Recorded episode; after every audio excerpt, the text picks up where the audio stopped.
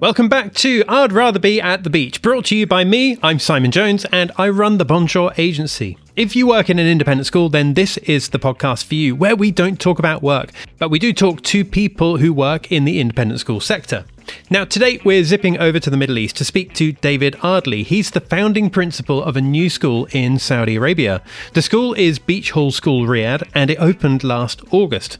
So I'm about to ask him what it's like being a British person working in a school overseas, what his own background is like, how that helped him to have an open mindset for living in a different country. I ask him about The Line, a mega construction project that's just started in the Kingdom of Saudi Arabia, and we talk about much, much more. This is a great episode. I think you're going to love it. So come with me as we jump on a flight and we head out to Riyadh for today's podcast. It's David Ardley. David, thank you for being here and welcome to I'd Rather Be at the Beach. How are you today? Very well, Simon. Absolute pleasure to be here with you today. Well, it's good to talk to you. And um, it's funny actually being called I'd Rather Be at the Beach because Riyadh, you're, you're not really close to the beach as such, are you? I haven't seen much sand at all since I've been here, to be honest with you, Simon. so uh, it's a it's a very good thing. But um, yes, there is sand somewhere around here. Most of it in the air, I think. David, just for the sake of people listening, tell us what you do and how long you've been doing it for. Okay, Simon. Thank you. I'm uh, I've been in education for 38 years now. I think nine schools, three countries and I'm now currently uh, founding principal at a school in Riyadh, in uh, the wonderful kingdom of Saudi Arabia, and I've been here for about five, six months now. Okay, so this is this is a brand new school, is that right? That's correct. Yeah, brand new school. It opened in August. It's part of the Chatsworth Stroke Blenheim Schools Group in the UK, uh, and we opened in August of 2022. Brand new school, brand new build, brand new staff, brand new principal. Awesome, awesome. Now, this is the podcast where we don't talk about work because really the idea of this is that people listening to this, they're they're probably walking the dog at the weekend and that kind of thing. And really they, they don't want to hear about work. But nevertheless, I think people are interested in what it's like to work in a school which is a brand new school. So without talking too much about, you know, I don't know how many acres of grounds you've got in the school, tell me a little bit about what it is like to work in a, in a brand new school. I've been very lucky, really, Simon. I think it's uh, this is my third uh, brand new build that I've been involved with. My first as a, a kind of leader, as a principal in in it, but two previous new build schools I've been involved with, uh, one in France, uh, one in Switzerland, and now here. The most amazing thing about these types of projects is the is the pioneering nature of all the staff that come on board and on board with these projects. The ones that uh, we're all in the same boat. We're in, you know, new culture quite often, new country, new people, uh, and it's not just the adults; it's the kids as well. Obviously, coming into your school, but the, the essence of this, I think, the pioneering nature. People who come into these projects uh, and come into these projects, especially if they travel overseas, have the same mindset. I think in that, in, in a way, there's not a there's not a predetermined kind of mindset that they apply to this. It's basically we're all in the same boat. We want the school to be the best that it can be, given everything we've got and so we all, we all get stuck in. And, and there isn't, there's never been, from my experience, a plan that goes to hand, so to speak. There are always obstacles, things to, to, you know to sort out, problem solving. And as a design technology teacher by trade, I love that. It's the it's working out how to, to get the best out of it. But for me, I think the pioneering aspect is the most important one. And then obviously you've got the value that you're bringing into wherever your school uh, is being established and where you're developing it. That for me is also fundamental to this because at the end of the day, you're you're bringing your passion for education with your team of people to the local community where you're building that school. And that for me is something you it's very difficult to to put into words until you've actually experienced it. Uh, but it's a wonderful wonderful experience and a fantastic feeling. And then the staff that you recruit are they generally from saudi arabia or do you recruit staff from the uk who then move across? Yeah it's a good question. We, we have um, the majority of our staff are, are have been employed from saudi from the locality here either in international schools you know and come come across to us uh, the, there are some of us in the in the leadership who've come in from overseas, uh, from UAE, from bah- uh, Bahrain, from Dubai, and myself from Switzerland. Um, but the rest of our team actually are here. We've got a couple who've been overseas in international schools. I think there's uh, a Canadian, a, a, Saudi guy who was in Canada and has come over to us back to Saudi. Um, a couple from the Philippines. So yeah, but the majority of our staff are, are here. And one of the, we won't talk too much about it, but we're tied with the Ministry of Education too here in Saudi. So it's very important for us to have that Saudization kind of element to it. So we get you know get local uh, professionals in to work uh, in our school, and and it's a wonderful, wonderful team of people that we've got together here. Okay, so some of the people listening to this are going to be based in, well, I imagine the majority of the people listening to this right now are going to be based in the UK, probably working for a British school in the UK as well. Actually, regardless where somebody is living or working, would you encourage people to explore the concept of working outside of your home country? It's a good time to chat about this, actually, Simon. I'm, yes, I would. The answer to your question, yeah, absolutely. I think you've. There's always a risk. There's always an element of I've got family here, or I've got commitments here, or you know, what what, what if that doesn't work, or something. For myself, for example, I'm I'm slightly different in a way, I suppose, because I'm a, like a third culture kid. Although I was born in the UK, at an early age, we went we went overseas. Uh, ended up in Hong Kong for a lot of my school career. So I was educated in Hong Kong. My parents travelled internationally, both British. So the idea of getting on a plane and going to another country, another culture, has never been something which has stopped me from doing it. My wife is French. Our home is in Toulouse. So we, we, we already have that mindset of yeah, why not? Let's have a go. And we've always been the same. Even though we've got grown up daughters now, we change we tend to change countries and change schools based on what the best for our kids were at the time. You know, what schools did they need? What did they need to do? It wasn't just about our own professional challenge. So my mindset on this has always been, yeah, let's have a go. You know, and the jobs that have come up in my career so far have been very lucky. You get approached, you get asked, you consider it. You said, yeah, what, what's the worst that can happen? You know, you come back a year later, and if you're back at base again, no big deal. So I think the mindset is do it. And coming back to your question, if anyone gets an opportunity to try it, absolutely. But go in with your eyes wide open. You know, do your due diligence. You know, check the school, check its heritage, check the back. You know, the the kind of the the the foundation stones behind the school in terms of security, not just financial, but the whole thing. And also, you know, check the culture. You know, I, I remember working in a school in Switzerland, in a beautiful part of Switzerland, up in the Swiss Alps near St. Moritz. And we had somebody who joined us from Cairo expecting there's going to be that kind of nightlife and everything else that's going on. No, it, it, that wasn't. You know, it doesn't matter what you say and what you portray. There are still certain things you need to look into and make sure that it is the right culture, climate, you know, place for you to be.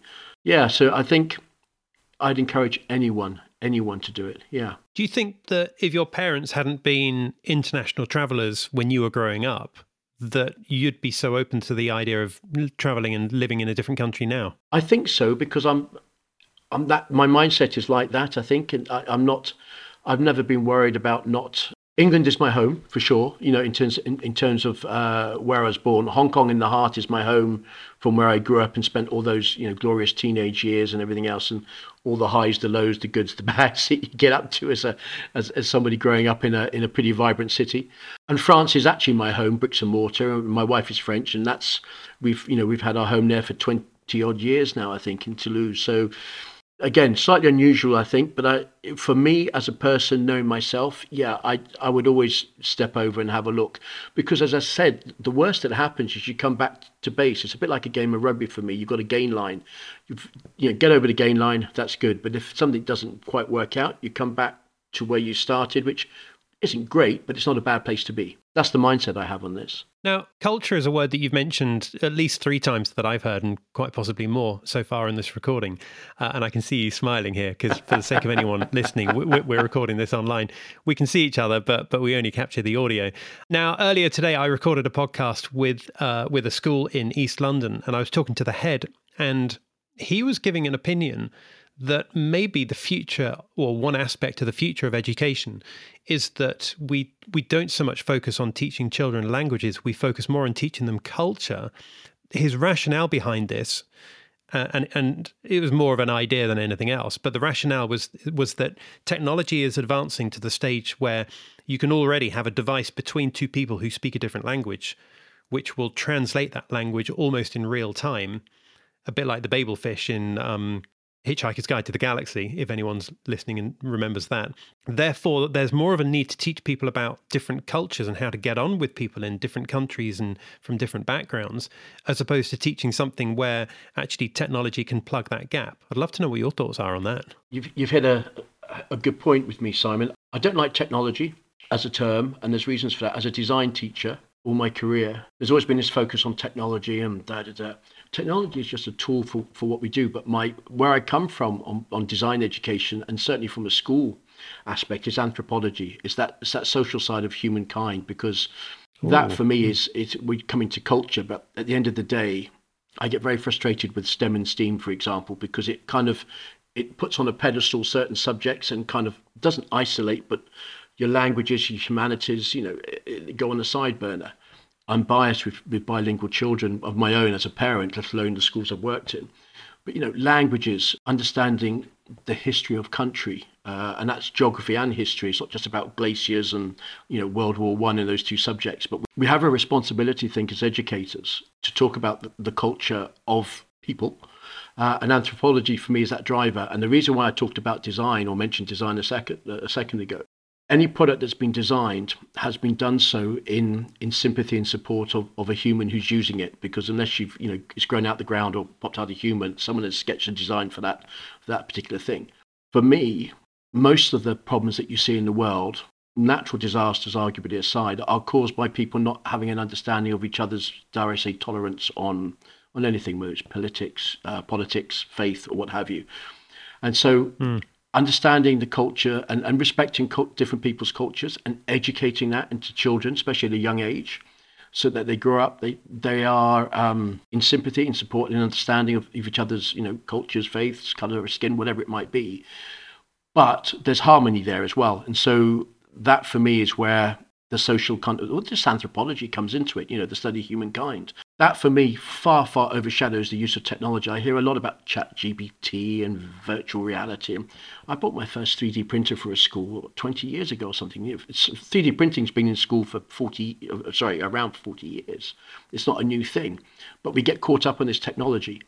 And I also, from a school perspective, I suppose, and we're going off on a tangent, and I do apologize. We always talk about ed tech or you hear about it, but I don't hear about you know people using technology in banks and calling it bank tech, or those in hospitals calling it hospital tech. So why do we hang on ed tech onto this? It doesn't make any sense to me. It's a good thing to have in support of what we do in schools, in banks, as a doctor, whatever it is. But it's not the driver. The, the, the driver is the way humans use that technology to get the best out of what they need to do. And before all of that, let's say we have a power cut tomorrow when there's fantastic James Bond films where some some guy in uh, in Bonjour, Simon Studios, flicked a switch and turned all the electricity off. We still have to move forward and do everything that we need to do. We can't sit there and go, oh, I haven't got Wi-Fi or what have you. So that for me then comes right back down to grass grassroots in terms of humankind. How do how do we galvanize? How do we get them together? How do we get them to work together?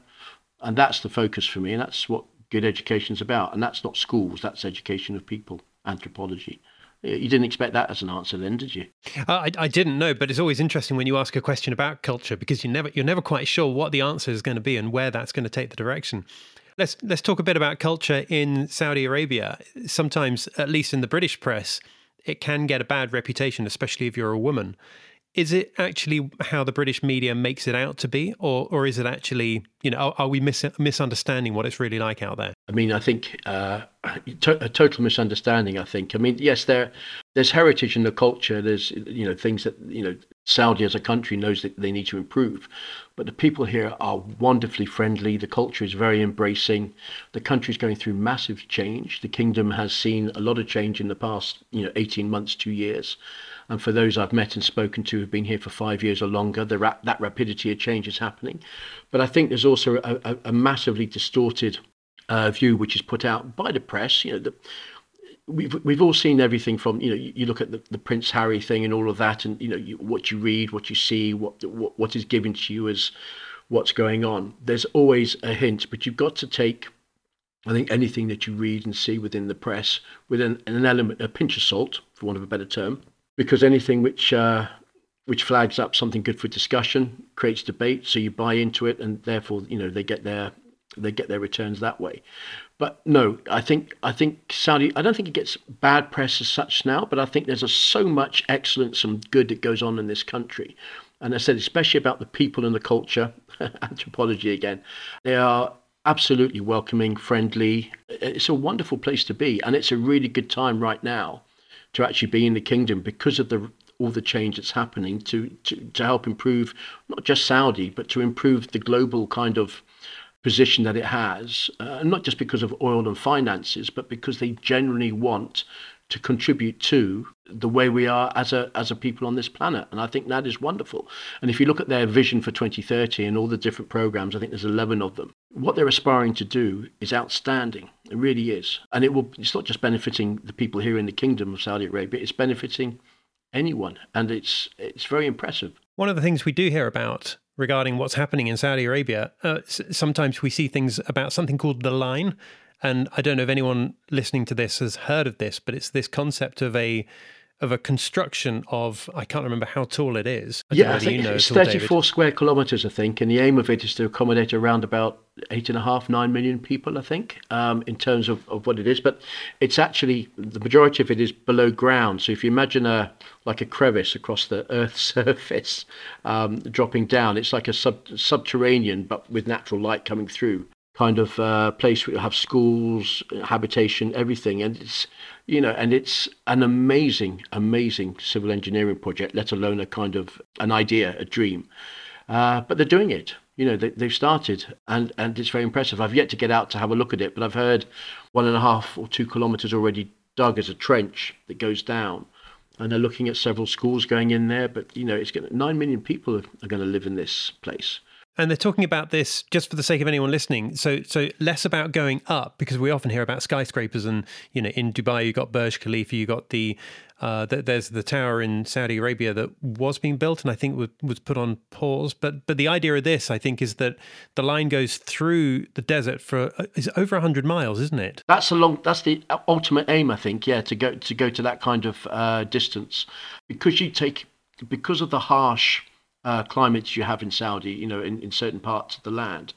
Taking everything down underground gives you that cooling idea. So the idea of having um, the kind of botanical garden ideal, so you can actually get a greenery growing down beneath that in in the in I don't want to say the darkness, but below ground where it's cooler and they control it all. All of this is it's a massive uh, undertaking and a beautiful vision. When it's when it's complete and it's going to be done in stages, it's going to be the most amazing uh, place to visit, but also to live. I think you know, as I said, we're talking about nine million people living beneath, as you said, beneath the Earth's um, top surface, going down. I think they go down up to a kilometre or a kilometre and a half. I don't want to say something that get the facts wrong, but it goes down a kilometre and a half, and as you said, it stretches for 80 kilometers, whatever it is, 100 miles. And it's a massive, massive feat of engineering. I mean, it really does sound like some kind of science fiction, you know, world where, where, where there are no roads, no cars, no nothing like that, but a whole world which exists within this is is it glass panel as well is that the way it works my understanding is it does have glass paneling but um, also i think there is infrastructure i think there is going to be transport infrastructure there in terms of monorails or whatever it is, but some kind of means of getting backwards and forwards and so on and so forth. But it reminds me actually, do you remember um, Blade Runner with Harrison Ford, the film? It came out this time, I think. I do. Just yeah. after the first Star Wars, I think. So we're talking, what, 70 or 78, 79? I can't remember. but it reminds me of that kind of world without the, um, you know, the hype of, the, of, of Hollywood in it, but just a genuine kind of uh, underground, but not totally underground. Um, just, just a large crack running through the Earth's surface within which people are housed. But you've got these, as I said, you've got these uh, microclimates within which have greenery, you know, water, lakes. I mean, the, the, they've got lakes at the bottom of this that they're doing as well. It's a mm. phenomenal project. To me, sounds like the complete opposite to where you were in the Alps in Switzerland. Yeah, it's it's kind of flipped flipped around. You know, being seventeen hundred meters above the waterline, so to speak. Yeah, completely different.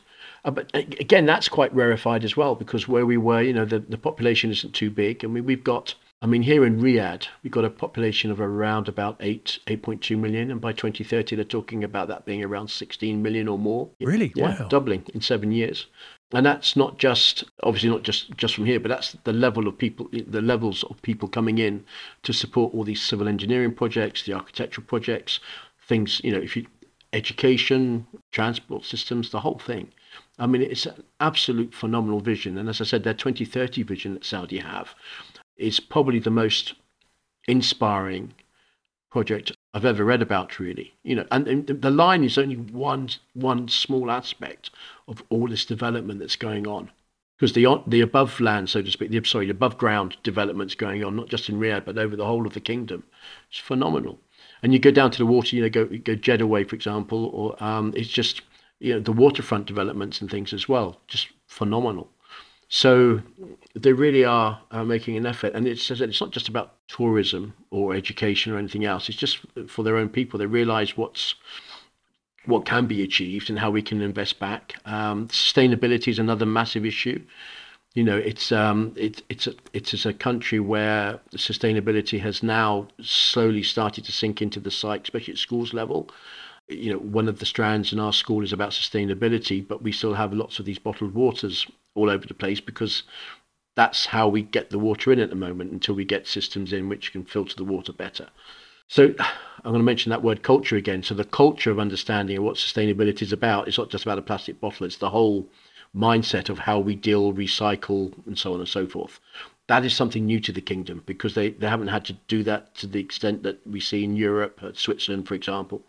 Uh, so that change is coming in. Yeah, it's exciting times. So, if anyone's listening to this right now and they fancy changing and then coming out to the Middle East to work in a school in the Middle East, I mean, Dubai tends to grab a lot of the media attention, but you know, which which places would you look at for someone considering coming out to the Middle East? I think you have to. Saudi Arabia is is is going to be the next. I think to be the next kind of kind of East East Asian kind of explosion in terms of franchises and schools coming through because there's a demand for it.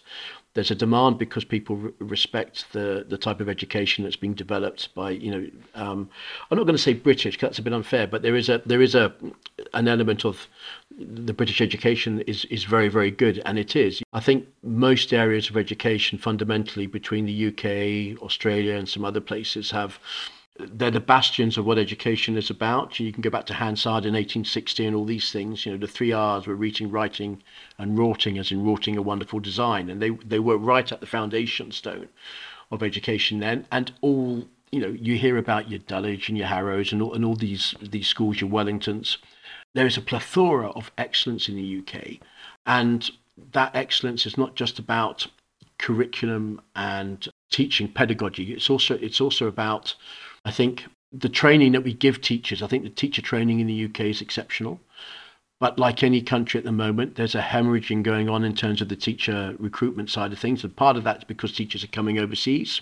They want to, it's, and it's not just about salary anymore. You can earn, you know, you can earn good salaries moving overseas, but it's more about that balance between well-being, quality of life, work hard, play hard, you know, that that type of thing, um, and also an opportunity to explore and it, you you've seen it. I mean, I've still got.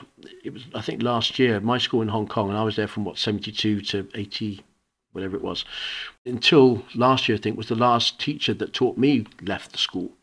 So th- that heritage of staff that stay in some of these schools, we think international schooling is new. It's been around for a long, long time you know, and um, especially in you know Hong Kong's a very good example of it actually, you know, because of uh, I'm not going to say the colonial system, but you know the, the, that kind of movement of of expatriates going over to the country at the time, and so there was a need for it, and there's also there was lots of excellence in schools driven by you know the military because you've got a migrant population with people moving because of that role, kids need educating. There really is a wealth, but from the UK, I think the teacher teacher training, the, the, the quality of te- teacher training. And I, I'm slightly saddened by the way it's gone because we've had to speed up the process. So, you know, back in the day, everything people ha- hate saying, but back in the day, you know, so I did a four year BEd. That then got cut through three, year, three years, a two year, and then a one year. Then you did a PGC, and then, then you did on in, in training. And it's not because the, the, the, basic reason for that is because we needed to speed up the teachers getting into the profession because eh, there, there was a shortage. There is a shortage. But to do the job well, you know, four years wasn't enough in my mind for, for a degree. Well, those four years, two years were in schools practicing your craft. Two years were doing the rhetoric and the, you know, learning your, your knowledge, so to speak, and, and everything else that you do. So I think teachers coming into the profession now, they, they have a hard time of it. Some of them, I think, if you come in new, because it, you, it is a baptism of fire in many ways. You're dropped in and boom, it's it's a hard hit, and it, it's a it's a very challenging job. Yeah, so I think overseas gives opportunities for balance. The biggest problem that you have in education, I think, globally is that everyone is a champion or a professional because everybody went, the vast majority of people on the planet went to school. And so everyone says, oh, oh, well, I was at school and we did this, or I was at school and did that. And it's probably one of the only professions where that happens. So all, all, all the adults know the best. From, from parents and everything else, there's, there's always that element. It's not as though if I'm, you know, you're lying on a on a surgery table, you can't say, "Excuse me, doctor, no, I don't think that's the right artery to hit. I think I've got a problem over on this side, or I think you should do this." But in education, you will always have people to say, "Well, you know what? When I was at school, we did it that way," or "You know what?" Everyone has an opinion because everyone's got a connection with it personally. Everyone is suddenly a professional, and that makes it that makes it a wonderfully exciting and uh, fraught. yeah, bonkers, bonkersville. fraught yeah, is a good yeah, word. No, exactly. I think. Yeah. David, I'm keeping an eye on time. We should probably bring this to a close. If anyone wants to connect with you, best on LinkedIn, something like that. I think LinkedIn's the best thing. I think my profile's there, my uh, my email's there, and the kind of you know the, the other podcasts that I've been involved with, and and various things and talks that I've done. And so there's that's there. And then if they if they then contact me via LinkedIn, I can then give them my you know kind of school email, and we can go from there and, and shoot the breeze from there. Yeah, absolutely happy to. And in terms of what you were saying, Simon, anyone who's considering doing this and wants to have a chat about it, please let me know. As I said, I've been in three countries now. I've you know seen schools you know come and go, good and the bad, so I can at least you know give a little bit of advice, if not uh, give a steer. That's really good to hear. Well, David, let, let, me release you back into your school. But thank you very much for being here. I really appreciate you taking the time to be here today. Simon, it's been a pleasure. Look forward to the next one at some point. Take care. So that was David Ardley coming to us from Riyadh. Super good to speak to him on a Tuesday afternoon. Actually, it's the evening for David, so a special thank you for that too. You can connect with him online. Links are in the show notes. Now, if you'd like to be a guest on a future episode, then do just drop me an email. I'm simon at thebonjouragency.com. We make podcasts for school marketing to help connect you with your school community to drive up new inquiries from prospective parents. To find out more, just check out our website, thebonjouragency.com or you can give me a call on 020 7858 2246. That's a direct line straight through to me.